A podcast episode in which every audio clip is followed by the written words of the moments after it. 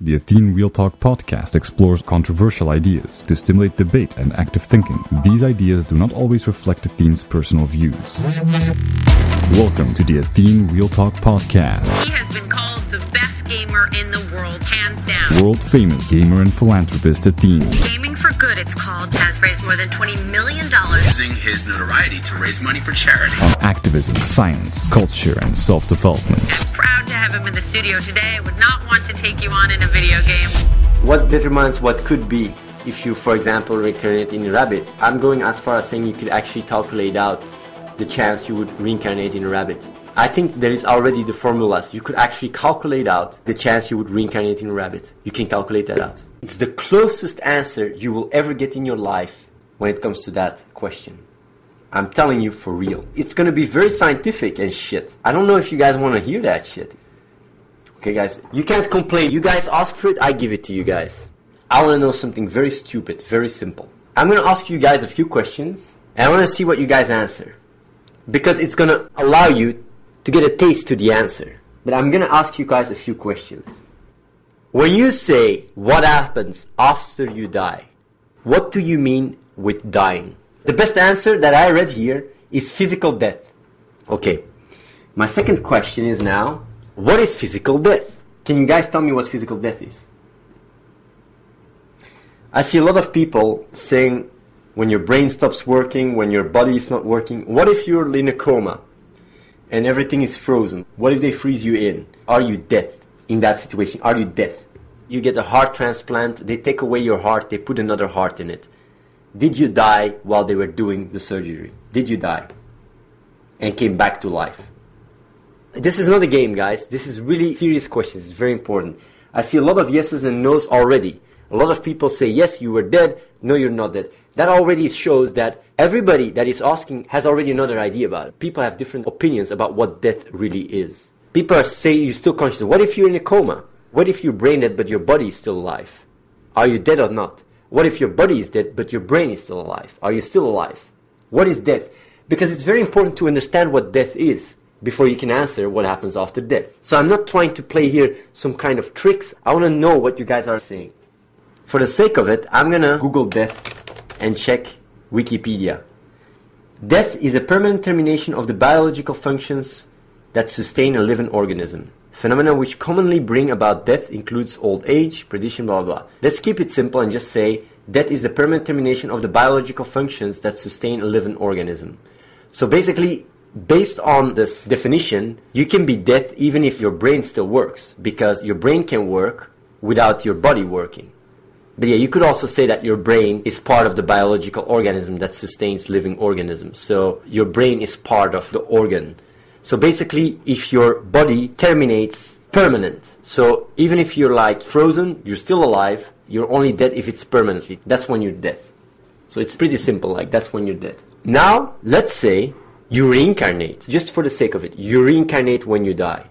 Did you die? That's an important thing because people say what happens after death. If you reincarnate in another being and you still have all your memories, everything. Let's say you die and your everything gets copied. Let's say your soul goes to another body. Did you die?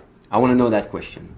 Did you as a person die? If you live on in another body or whatever, but you have the same soul to say it like that, did you die? Yes or no? That's my question. Basically, the question you guys ask is not what happens after death. Because after physical death, you could say like your body breaks down. Your question is, is there a soul and what happens with your soul? Because what happens after death, from a physical sense, is pretty straightforward. What you guys want to know is not what happens after death physically. You guys want to know what happens after death, not spiritually, but with you as a person, right? I'm gonna say something now really crazy. Let's say beam me up, Scotty. You get beamed, so you get completely broken down and you get reconstructed on the other part of the universe and teleported that way. Did you die in the process from getting teleported? No? Everybody says no. I love it. You guys see where I'm going here. It's a thought experiment. I guarantee you guys, the questions I'm asking is going to help you. When people ask you about what happens after death, you're going to be able to give such a slick answer. You guys are going to thank me for all those questions I'm asking you guys because it's going to help you understand what I'm going to say later. So let's say your entire body is broken down and is sent through a tube and reconstructed on the other side of the earth. Did you die and did you get resurrected or is it just you? Everything is the same. Even the physical body is the same.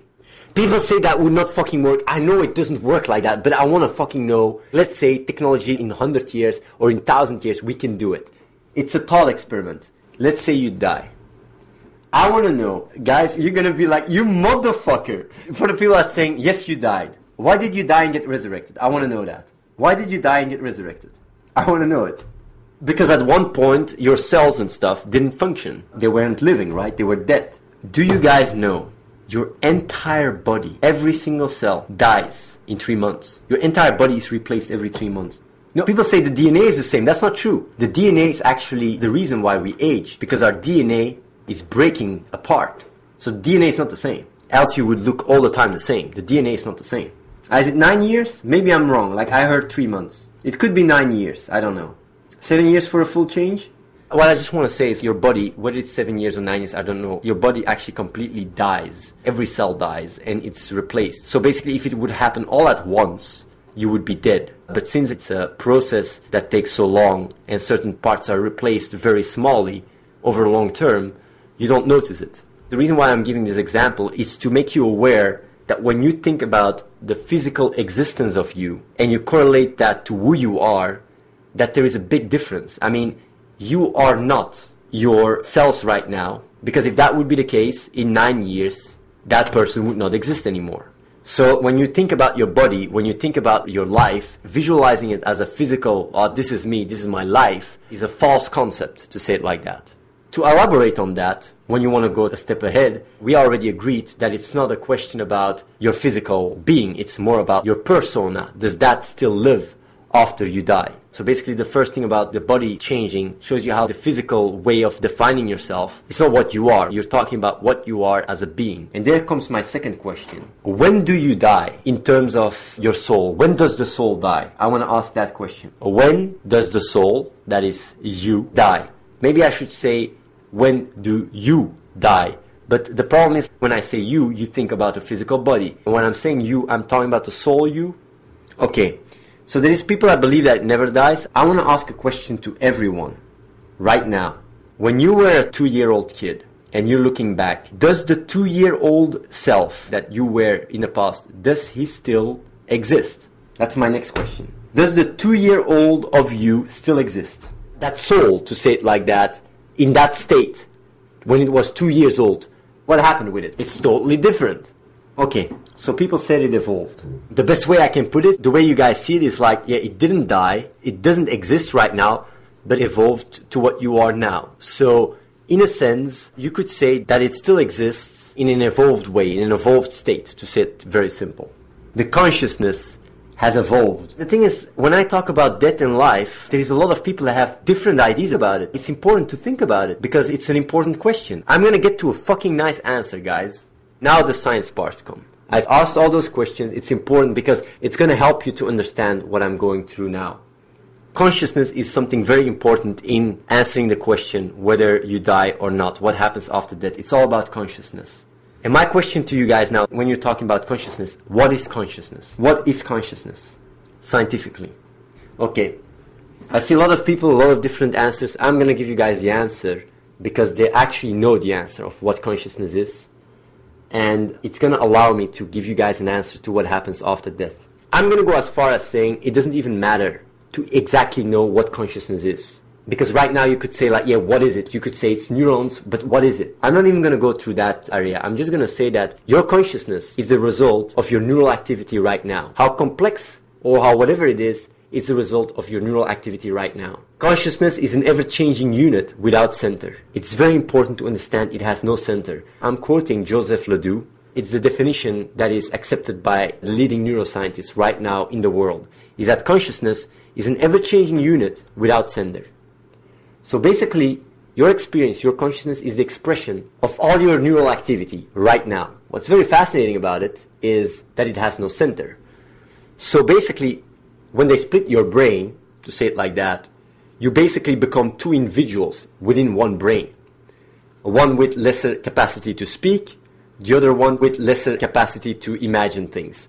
So basically what you have is two different aspects that are splitted.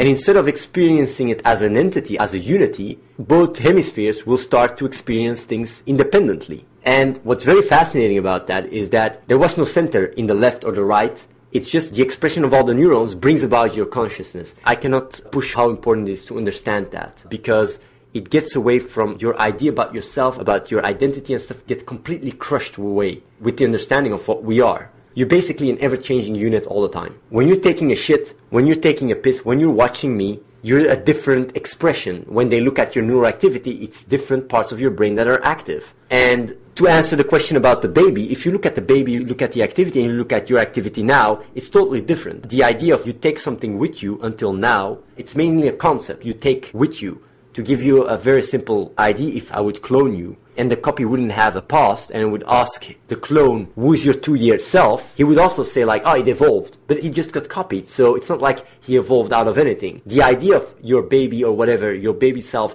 evolved and whatever until now, is just a concept, it's a memory, it's an idea that you have right now. It's not in line with reality, it's in line with the story that you are giving yourself. But neuroscience is showing that your story, your idea of yourself, is totally not the same as what you are right now, which is your neural activity. So consciousness is ever changing. You're all the time a different person. And being aware of that allows you to adapt very easily. You can be more flexible. You don't care about the mistakes you make because the idea of I'm a constant and this is what I have to be is psychotic. It's not in line with what you are. You are not a constant.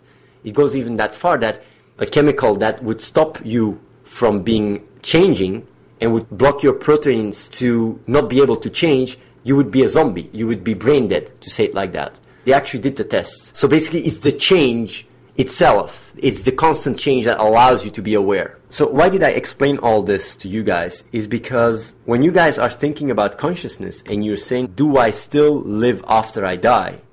You're basically talking about your story. That is already a misconcept in the first place you're actually talking about my story, which only exists right now. That's it.